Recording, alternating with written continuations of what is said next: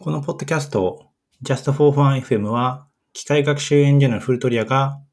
普段学んだ機械学習、ソフトウェアエンジニアリング、データ分析、読んだ論文について楽しく発信していくポッドキャストです。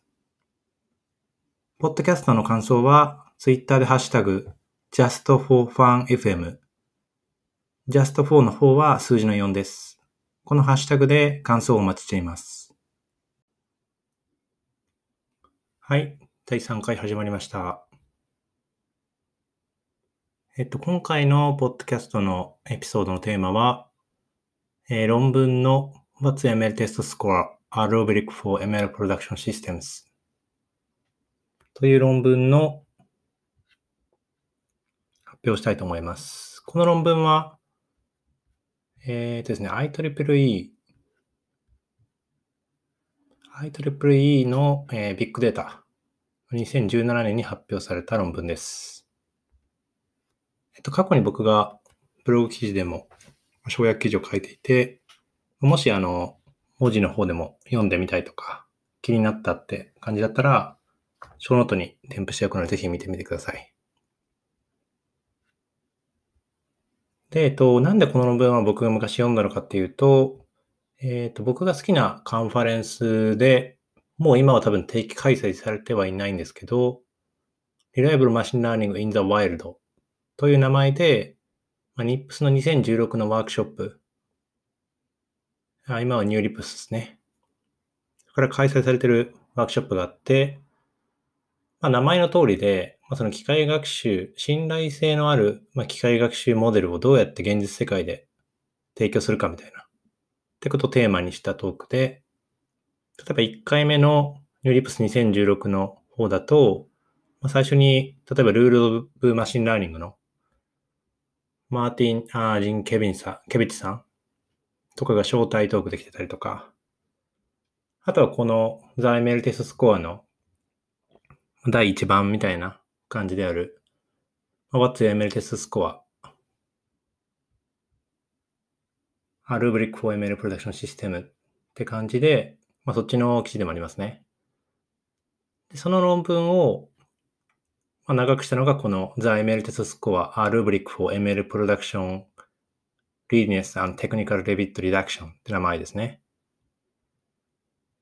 でこの Reliable Machine Learning in the Wild っていう、まあ、カンファレンスですごく面白いので、まあ、多分このポッドキャストを聞いている皆さんもその現実世界での機械学習適用とか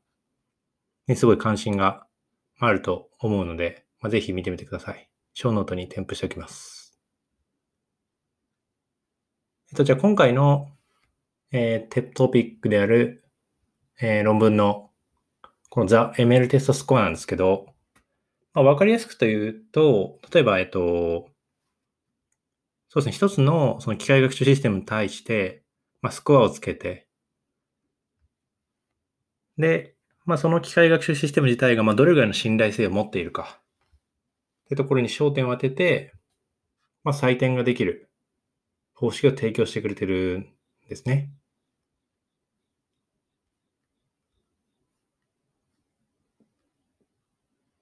で、まあ、えー、内容をまあ淡々と説明していくんですけど、例えばあの機械学習システムを作ったときって、まあ、結構難しいのが、まあ、どういう点をクリアできてたら、じゃあこれは信頼性あふれる機械学習システムなのかみたいな、まあ、定義をしていくのがすごい難しいと思うんですよね。まあ、例えばその分かりやすい例で言うと、まあ、モデルの再現学習、まあ、何回例えばトレーニングのジョブ走らせても、まあ、同じ予測結果が出てくるとか、逆に例えばモデルのアップデートしたときに、まあ、システムがこうぶっ壊れないとか、で結構多方面からモデルの学習から、例えばアップデートとか、まあ、サービングの方から、サービングまで、まあ、いろんなところを抑えるべき要点があるんですけど、まあ、この エムエル テストスコアはまあよっつの分野。まあ、こうデータと特徴量がひとつめの分野で、ふたつめがモデル開発。みっつめがまあ機械学習インフラストラクチャー。よっつめがモニタリング。というテーマで、まあ、各テーマが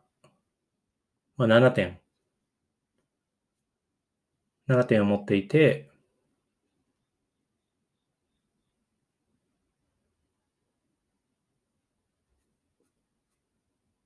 そのよっつの領域を全部足し合わせて、最終的にその平均点でメリットスコアを計算するって感じになってます。で、あの、Rules of エムエル っていう、まあ、先ほどのワークショップでも、まあ、招待講演があったりとか、まあ、Google のマシンラーニンググロッサリーとか、マシンラーニングガイドとかでも、まあ、引用されてるぐらいすごい有名な、まあ、現実世界の機械学習どうやってやりましょうかみたいな。実際にはこうやっていきましょうみたいな指南書があって、僕もまあ何十回も読んでるんですけど、まあ、あれ自体はすごいいいと思うんですけど、結構まあ長すぎるのと、あとアンチパターンが多いんで、例えばシステムを作った後にじゃあどうやって評価しようかみたいな時に、例えばルールズオブマシンラーニング全部当てはめてみようみたいな。っていうのは結構、まあ、コストがかかるのと、あと分野的に結構幅広いのと、とかまあいろいろありまして。で、この、の エムエル テストスコアだと、まあ先ほど言った、まあデータと特徴の回り。で、モデル開発、まあインフラ回り、モニタリング回りと、よっつのところから計算して、その機械学習システムのまあ信頼性を計算できるような形になってます。じゃあ、これから実際にどういうふうに計算していくのかみたいなところを説明していきますね。まあ、ここですごい面白い点としては、これにせんじゅうななねんの論文執筆時点だと、まあ、Google 社内の機械学習システムを開発しているチームに、実際にこの著者らが、まあ、エリックさんたちが、著者のエリックさんたちが、まあ、インタビューをして、この今回提案した エムエル テストスコアについてインタビューしていくと、まあ、ほとんどの人が、まあ、一つさ、もう一つも行っていなかったみたいな。で、ここで僕すごい今、あ、そうなんだと思ったのは、やっぱり Google ってすごいソフトウェアエンジニアリングがすごい強いんで、まあ、結構かなり点数取ってるのかなと思ったんですけど、やっぱりにせんじゅうななねん当初だと全然この エムエル テストスコアが達成していなかったらしくて、それは結構僕の中では衝撃的でしたね。でも筆者たちがなんでこういう形式にしたのかっていうと、この エムエル テストスコア以外に Google 内部とかだと、そのテスト、Google のテスト周り、テストサーティフィケーションシステムみたいなのがあるらしくて、例えばこのシステムは、まあ、Google 内部の、まあ、この一定の基準に寄り添った、まあ、テストを通ってますみたいなシステムがあるらしくて、まあ、それと同じように、例えばこう、なんですか、リードミーとかの、にバッチ形式とかで、例えばこのシステムの、このリポジトリの機械学習システムのスコアは何点ですみたいな。っていう風に書けるようになったらすごい面白いんじゃないのかみたいな。じゃあ最初に、えー、紹介するのが、じゃあ最初に紹介するのが、えー、Test for Data and Features という一つ目のセクションです。データいち、一つ目の検査項目が、まあ、期待する特徴量はすべてスキーマで管理されていて、まあ、それを実際にシステムが読み込み可能か。というとこですね。まあ、どうやってやるのかっていうと、例えばまあ、その シーエスブイ とかで読み込むんじゃなくて、例えばあの Google BigQuery とか、そういうので読み込まれて、この特徴量は例えば文字列でちゃんと読み込まれるとか、ちゃんと アイディー でカテゴリカルデータで読み込まれているとか、そういうもので管理されていて、まあデータの信頼性がすごい高いってことですね。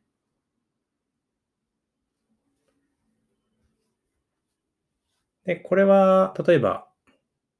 前紹介したその ティーエフエックス の中でもそのデータアナリシスとか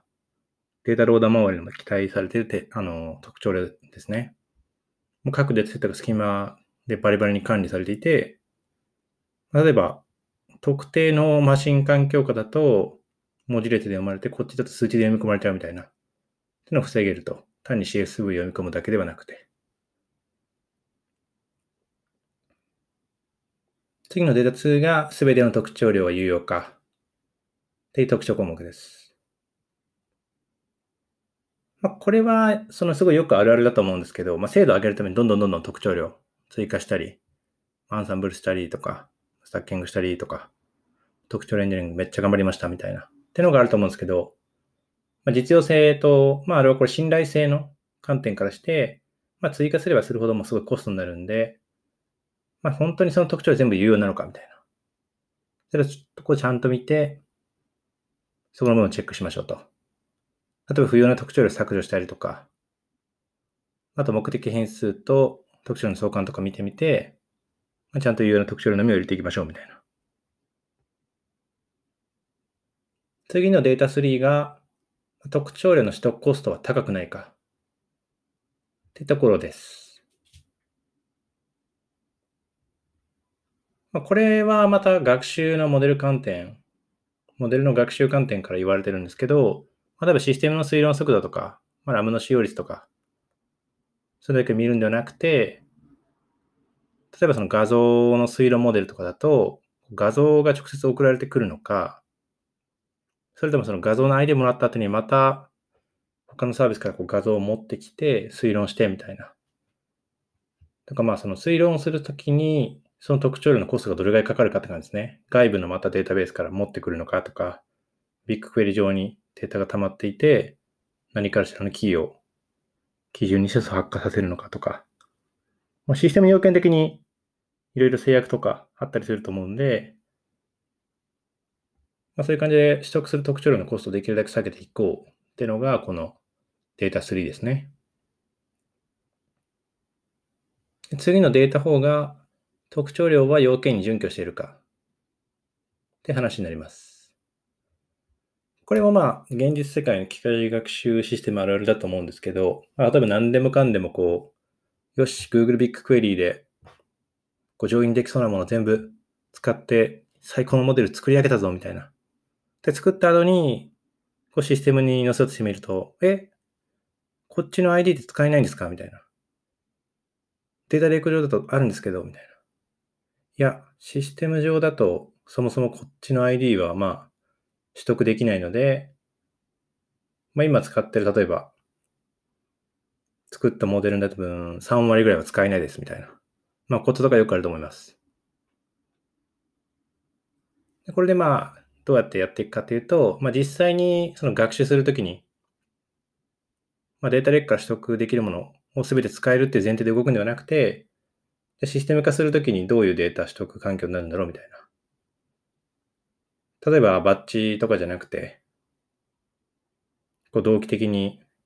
リクエストベースで、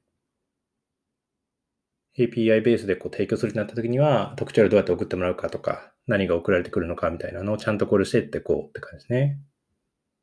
次のデータご。これはデータパイプラインは適切なプライバシーコントロールはされているか。これちょっとまあ特殊な案件だと思うんですけど、まあ、データの取得時にちゃんと、例えばプライバシーを含めるデータだった場合は、まあ、特定のサービスアカウントしか読み込ませないようにしていますかとか、まあ、全社員が読み込ま、読み込めになってるのはおかしいとか、そういうの権限管理を厳密に行っていきましょうって感じですね。次のデータろく。これは新しい特徴量は素早く追加可能かという検査項目になっていて、これちょっとユニークな感じで、例えばこう、モデルの改善をしたいときに、じゃあ新しい特徴量を追加して改善するぞ。でも半年とかいちねんぐらいかかるなみたいな。って感じになると、まあ、そもそもモデルの改善自体がアジリティを高くキープできていないってことなんで、まあ、すごい改善の速度が遅いと。で、このデータろくで試し、確かめたいのは、まあ、新しいアイデアを素早く試せるチームはこうすごい強いと。ハイアジリティはすごいいいことですよねと。で、ここでまあ、どれぐらい期間で新しい特徴を入れたら、まあ、そのチームが優れてるのかみたいな。で、だいたいいち、にかげつぐらいで、まあ、新しい特徴量とか入れれたら、まあ、全然すごいいい、いいよねみたいな。っていうふうに評価されてるみたいです。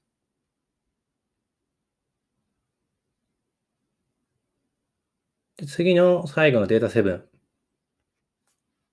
これはですね、えー、すべての特徴量の生成コードがテストされているかみたいな。で、ここも、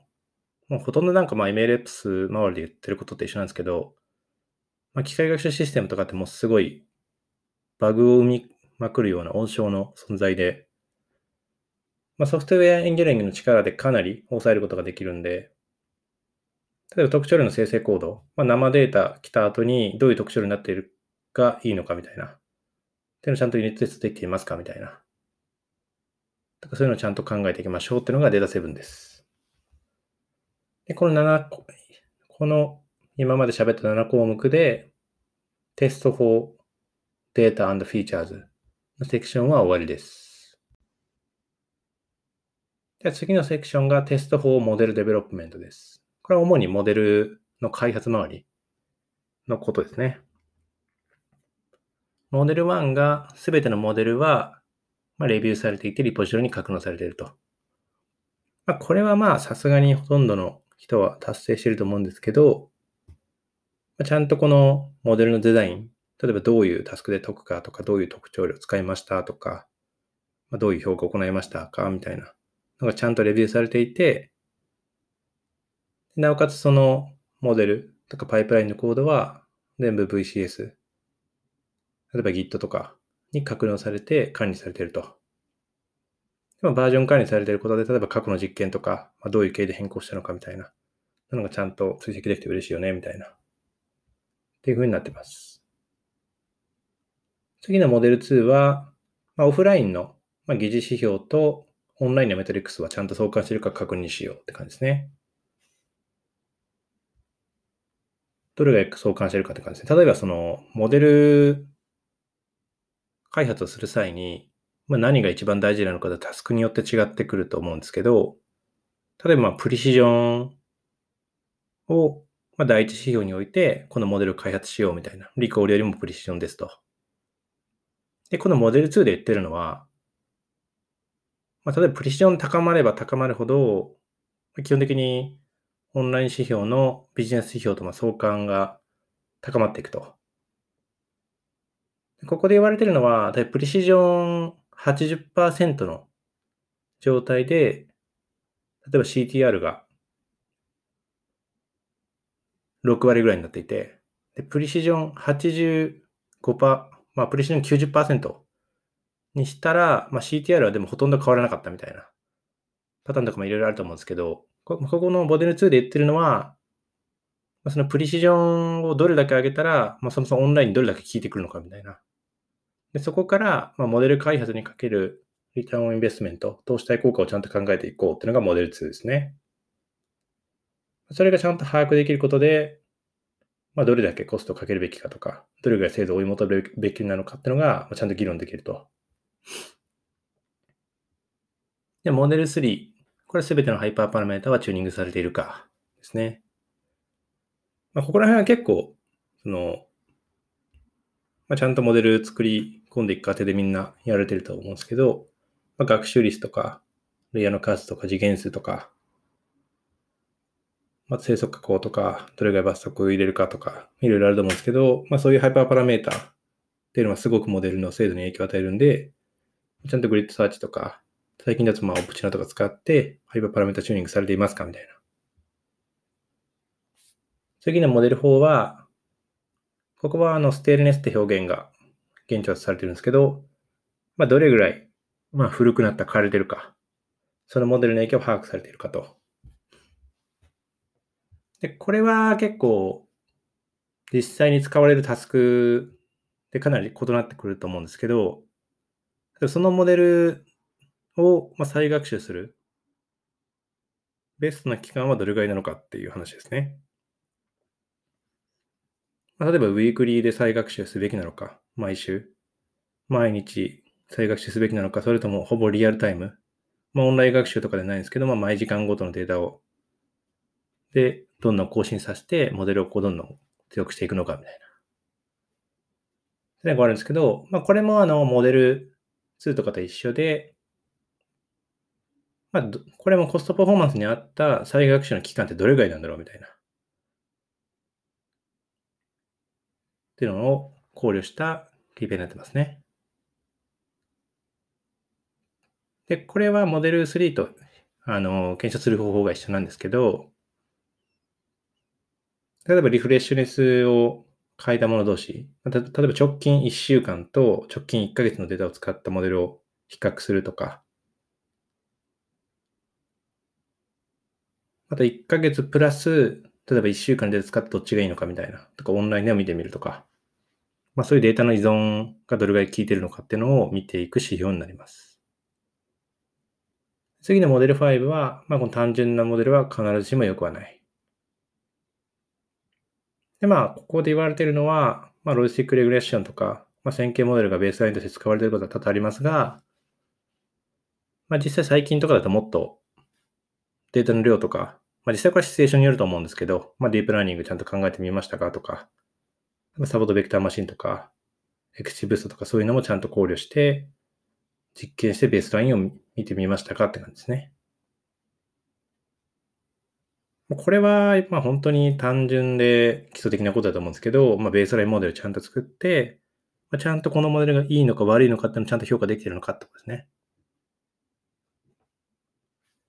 次のモデルシックスは、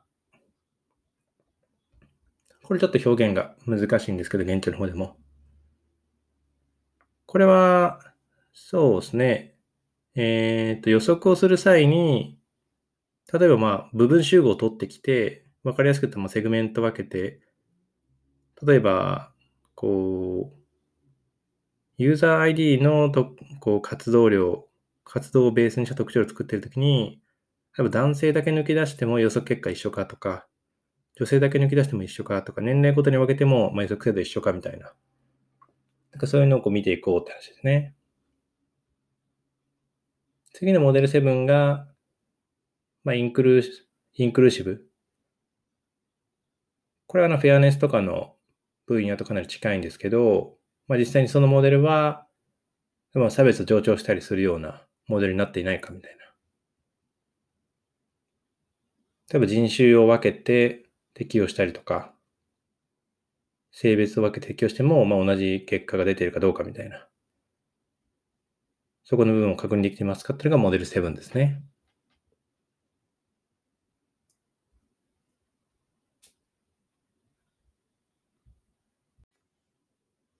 次が Test for エムエル Infrastructure というセクションになります。これは主に機械学習のインフラストラクチャ周りについての評価方法ですね。インフラワン、学習は再現性があるか。まあ、これは例えば全く同じデータを使ってモデルを学習させると、テストデータセットで完全に同じ値が必ず出てくると。再現性があるかどうかって話ですね。まあ、シードの固定とかしたとしても、例えばディープラーニングとかと結構まあ再現性が持ってない時とかもあったりするんで、例えばアンサンブルとかそういうのをやって安定性を高めようみたいなとかももう論文だと研究されてますね。次がまあインフラツーのモデルのスペック、仕様はユニットテストされてるかみたいな。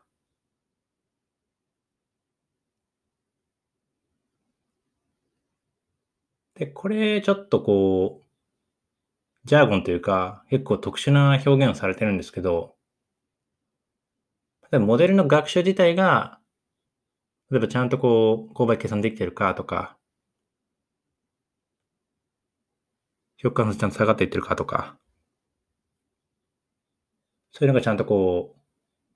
計算されてるかみたいな。実際だとテンサーフローとかそういうのを計算できるような、テンサーフローデバッカーとか、えーと、まあそういう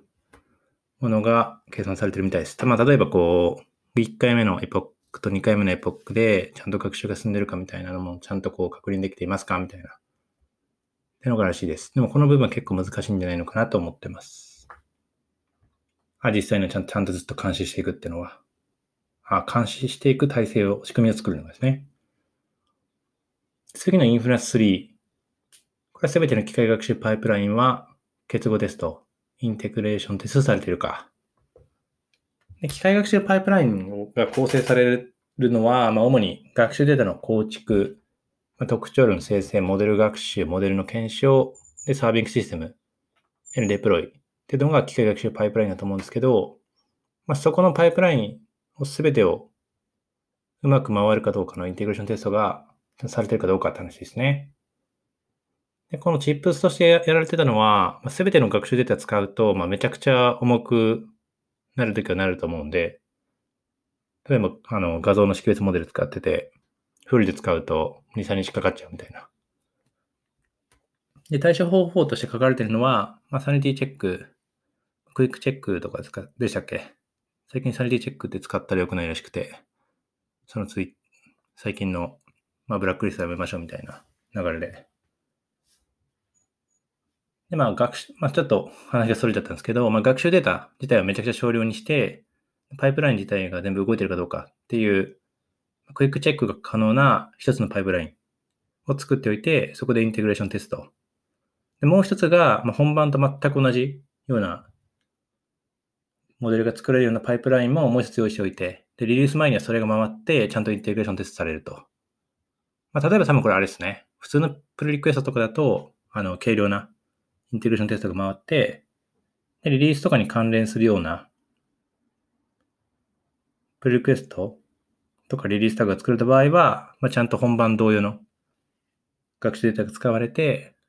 で、どういう結果になってるかみたいなのがインテグレーションテストされてるようになると。次のインフラ法は、モデルの品質はサービングする前に検証されてるか。って感じで、まあ、これはあれですね。実際にまあ全く同じデータを使って、で、同じ予測値が出てるかどうかを見るって感じですね。次のインフラファイブ。これは一つのサンプルに対する学習、サービングの段階ごとの計算をデバッグ可能化。これはあの、テンサフローデバッガーっていうオーエス政策が公開されてるらしくて、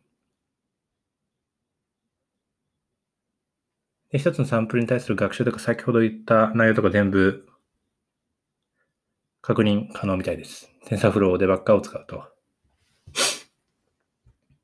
次のインフラシックスが、まあ、かなりリリース可能か。モデルはプロダクション環境からちゃんと検証、検証されているかってとこですね。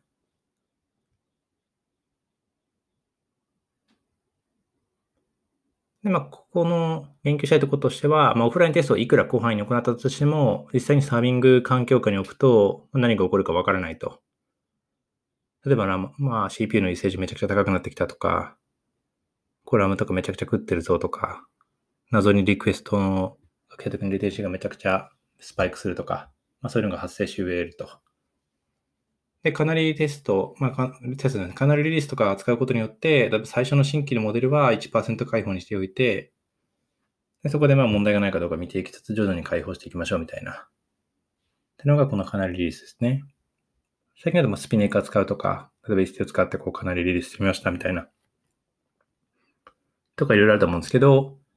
まあ、Kubernetes とか最近使って、たりすると、まあ、そういうのは結構比較的容易にできるんじゃないのかなと思っています。次のインフラセブンは、モデルは安全かつ高速に前のバージョンを戻せるかみたいな。まあ、これはあの DevOps 文脈で言うと、まあ、ロールバックプランをちゃんと作ってるかどうかですね。新しいモデルが例えば、リリースしたけど失敗したって時に、まあ、すぐ前のモデルに戻せるかどうか。その場合はどうやってやるかみたいなのをちゃんと考えてやっていきましょうって感じですね。よっつめがモニタリングテスト法 エムエル ですね。まあ、これは機械学習のシステムをどうやってモニタリングしていこうかって感じのセクションです。モニターワンは、まあ、アップストリームサービスが変化した結果通知は通知されるか。これはあの機械学習システムに、まあ、のクライアント側ですね。例えば特定のシステムが機械学習サービスを叩いてきて、予測結果をそのクライアントに返すみたいな。ってのがよく設計されてると思うんですけど、例えばその、そのクライアント側から送られてきてくるデータがまあ特殊量になると思うんですけど、まあ、そのデータの変化とかをちゃんとこう把握できているかとかですね。例えば今まで JPEG で送られたものが ピング になるとか、こうブランドの例えば アイディー がこう追加されて、今までひゃくしゅるいしかなかったものがにひゃくしゅるいになってるよとか、文字列制限、制限が緩和されて、ろくじゅうもじしか無理だったものがにひゃくもじ入力されるようになりましたとか、そういうのを事前に検知してやっていこうって感じですね。これ確か ティーエフエックス の、これだってモデルバリデーション、データバリデーションの機能で、こうオンラインでスキーマ管理して、こういうふうにこう特徴量の変化が起きたときに、アラート飛ばすみたいな機能が確かあったと思いますね。まあ、そこまでやる必要はないと思うんですけど、まあ、例えばこう エーピーアイ スペックとか、もしくはまあクライアントのチームとちゃんとこうコミュニケーションしておいて、実際に変化があったときは、まあ、変化させる前に一方こちらによろしくお願いしますみたいな。ちゃんと普段からコミュニケーションしておくのが大事ですね。機械学習ってのはそれぐらいまあロバストではないし、仕様変更する際はちゃんとよろしくお願いしますってコミュニケーションを取りましょうですね。で、モニターに、学習とサービングの入力時、まあ、両者普遍性を保っているかですね。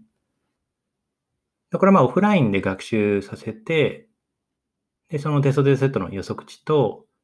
でその学習させたモデルをサービングシステムに組み込んで、で推論を行ったときに、まあ、完全に一緒になっているかみたいな。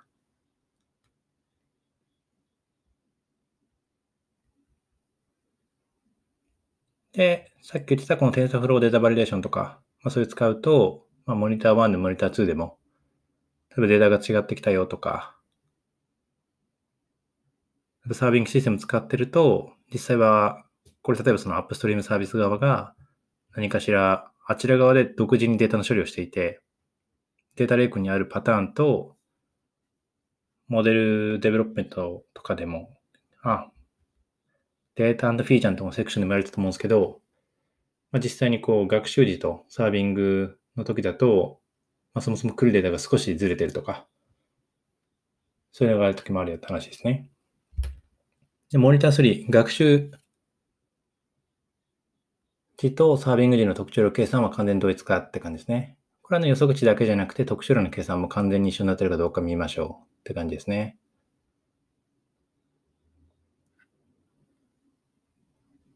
で、特徴量のまあアプローチの計算としては、例えば統計値とかも取っておいて、えっと、テンサフローデータバリデーションとかだけではなくて、最大最小、平均欠損値とかだとだいよん分位点とか取っておいて、大体まあ一緒になっているかどうか。とかそういうのもちゃんと見ていこうって感じですね。モニターよん、モデルは極端に振る状態ではないか。これもまあよくあるあるだと思うんですけど、まあ、リリースするのにコストかかりすぎて、その後アップデートできないとか、まあ、あとまあ継続的にも、あの、モデルの面倒を見れるという体制になってないんで、まあ一回モデルリリースした後に、まあ、全然再学習されてないし、いちねんまえのモデルが今も動いてますとか、まあ、下手したらに、さんねんまえのモデルが動いていて、まあ、誰も、例えばこの エムエル テストスコアの基準を満たしていないシステムだから再学習もできないし、まあ、例えば誰かのパソコンのローカル環境で動いていて、もう誰も再現もできないみたいな。そういうモデルが残ってるみたいな。まあそうですね。定期的にモデルを改善できるようなパイプラインを用意していくっていうのはすごい重要で、まあ、地味だけど当たり前だし、その当たり前ができてないと、そもそも機械学習システムを運用していくことはできないと。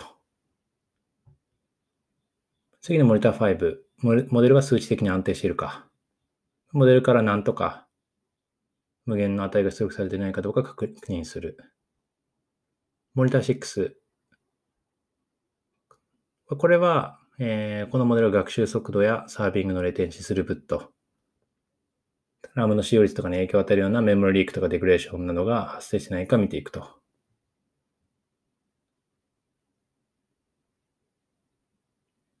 で、えっと、まあ、学習させるときとかにもそういう状態が起きてて、まあ、メモリの使用率めちゃくちゃ高いとか、まあ、そういうのちゃんとあの監視しておいて、例えばこっちの特徴量計算、無駄な計算してったなとか、まあ、ここの部分でこうメモリリーク起きてるから修正したとか、そういうのをちゃんと監視しようって話ですね。で、モニターなな、サービングシステムへの予測進出は測定可能か。でこれは、えー、っと、予測した結果をがちゃんと合ってるかどうか見ていこうって話ですね。でもこれ本当にもう結構マジで、まあいや、はたから見てそんな当たり前だろみたいなトピックがまあたくさんあると思うんですけど、例えばその高速、広告予測とかで、例えばクリックラベルとか見ておいて、ちゃんとこうオフラインとオンラインの値が一緒ぐらいですねとか、ちゃんと見ていこうと。で、例えばレコメンデーションとかだと、トップいちに出してる商品が毎回必ず一番クリックされてるかどうか見ていこうとか、そういうのを見ていこうって感じですね。はい、じゃあ最後に、まあ、今までのよっつのセクションのデータと特徴量。で、モデル開発、みっつめがインフラストラクチャー、よっつめがモニタリングっていうふうにあったと思うんですけど、まあ、そこのよっつのセクションからどうやって エムエル テストスコアを計算するかについて説明します。で、この計算方法で結構面白いのは、まあ、レーダーチャートみたいによっつのやつを計算しておいて、その平均を計算すると。例えばモデル開発だけななてん取れましたみたいな。あ、計算方法なんですけど、まあ、一つの例えば、あの、モデルのモニターいち、一つのトピックを、まあ、手計算とか人間が何かしらチェックしてやっていくと れいてんごてんで完全に自動化されてる。例えばメイク〇〇みたいな感じで計算できるようにしていると、まあ、自動化されていていってんっていうふうになります。で、各、えー、セクションは、まあ、最大全部自動化していくとななてんを取ることができます。で、そのセクションの最低の値を各セクションで一番得点数が低い値を エムエル テストスコアとします。モデル開発とモニタリングとデータフィーチャーで例えばななてん取ってたとしても、モニタリングで例えばぜろてんだとすると、その機械学習システムの エムエル テストスコアはぜろてんになります。なんでこんな計算方法にしてるのかというと、まあ、これ全部大事だからです。まあ、こっち、例えば投資しておけば、まあ、こっち大人になっても大丈夫だろうってことではないっていうのが、まあ、この エムエル テストスコアの、まあ、いい計算方法ですね。あと改善すべき点が、まあ、ダイレクトに分かりやすいんで、例えば今ちょっとモニタリング周り弱いから、まあ、ここのちゃんと、ここの部分ちゃんとモニタリングできるようにしておこうとか、オフラインとオンラインの相関どれぐらい強いかまだ分かってないから理解していこうみたいな。っ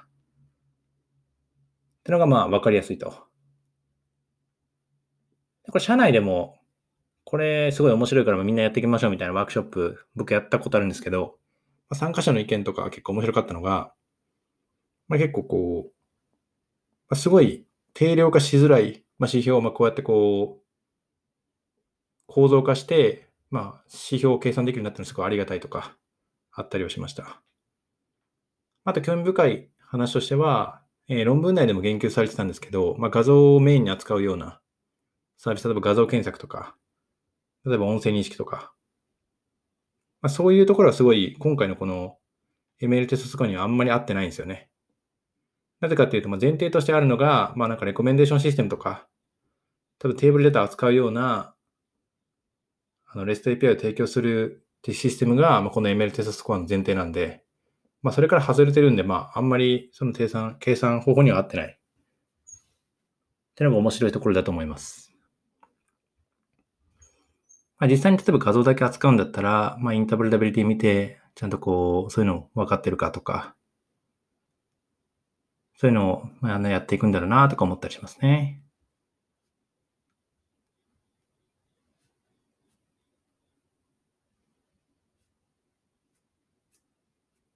で、まあ、最後の雑談として、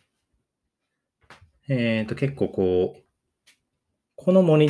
エムエル テストスコアってのは、まあ、すごいシンプルに言えば、まあ、その機械学習システムがどう動いてるか理解していこうと。モデルのじゃあ、スコアどれぐらい上がったらどれぐらいビジネスインパクト出るのか理解しようと。例えばプレシジョン いちパーセント 上げたら売り上げが何円上がるとか、シーティーアール どれぐらい上がりますとか、アクセス数どれぐらい上がるか分かってないと、まあ、そもそもどれぐらい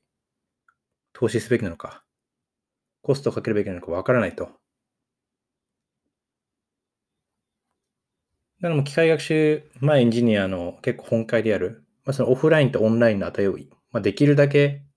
その差分をなくしていきたいっていうのが、結構この言葉僕に、まあ、前響いたのが、えっと、僕のメンターの人が、まあ、そ、そういうの、オフラインで作ったのと、オンラインで作ったのを、の差分をできるだけなくしていくっていうのが、まあ、すごい機械学習エンジニアの本会だと思うみたいな、っていうのが僕の心の中ですごい響いてるんですけど、まあ、そういうのをこうできるだけ近づけていこうっていうのが、この エムエル テストスコアの枠組みだと思います。まあ、実際にまあ想定した通りに動いているかどうかって話ですね。すんごい簡単に言うと。まあ、たくさん説明はされてるんですけど、まあ、ここでまあやっぱり Google のこういう エムエルオーピーエス 系、機械学習エンジニアリング関係でもよく言われているのは、まあ、機械学習って名前、エーアイ って名前、すごいブラックボックス化されがちだけど、実際今までのソフトウェアエンジニアリングのスキルとか使って、例えばユニットテストちゃんと書くとか、オートメーションちゃんとしましょうとか、かなりリリースできたらすごい嬉しいよねとか、隙間管理しましょうとか、まあそういうのでこうちゃんと目を背けずに、今までの既存のスキルとか技術を使うと、まあ、すごい信頼性の高い機械学習システムを作っていきますもっと。まあ、ここは論文のタイトル通り、やっぱりテクニカルデビットリダクション、技術的負債の減少と、まあ、どれぐらいプロダクション環境下で適合できているか。で、このふたつを測れるのが、〇×テストがこの エムエル テストスコアですよっていうのがタイトル通りの。The エムエル テストスコア are rubric for エムエル production readiness and technical debt reduction ですね。まあ、チェックマークシート使って、そのシステムがどれぐらい信頼性あるのか。技術的負債抱えているのかっていうのが、まあ、一目瞭然で分かると。実際に今のチームでもクォーターごとに、まあ、れいてんご ポイントずつ上げていこうとか、にポイント、今いちポイント結構ストレッチに上げていこうとか、そういう仕組みを作ったりしてます。で、チームメンバーの評判も正直結構いいんで、ちゃんと根付かしていきたいなと思ってます。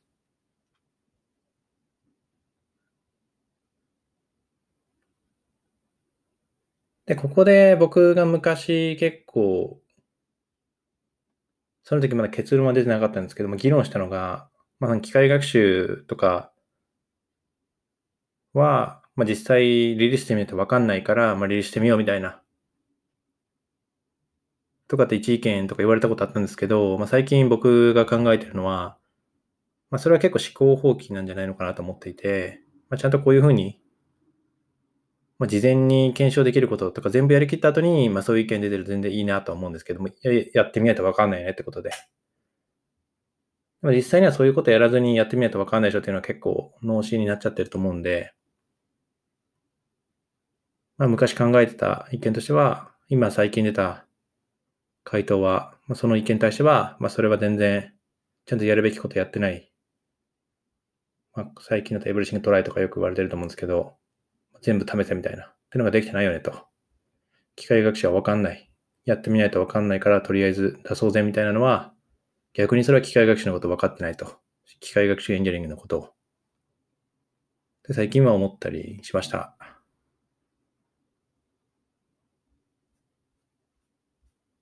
で、この論文の省略は多分この記事が僕初めてがっつりまともに書いたやつで、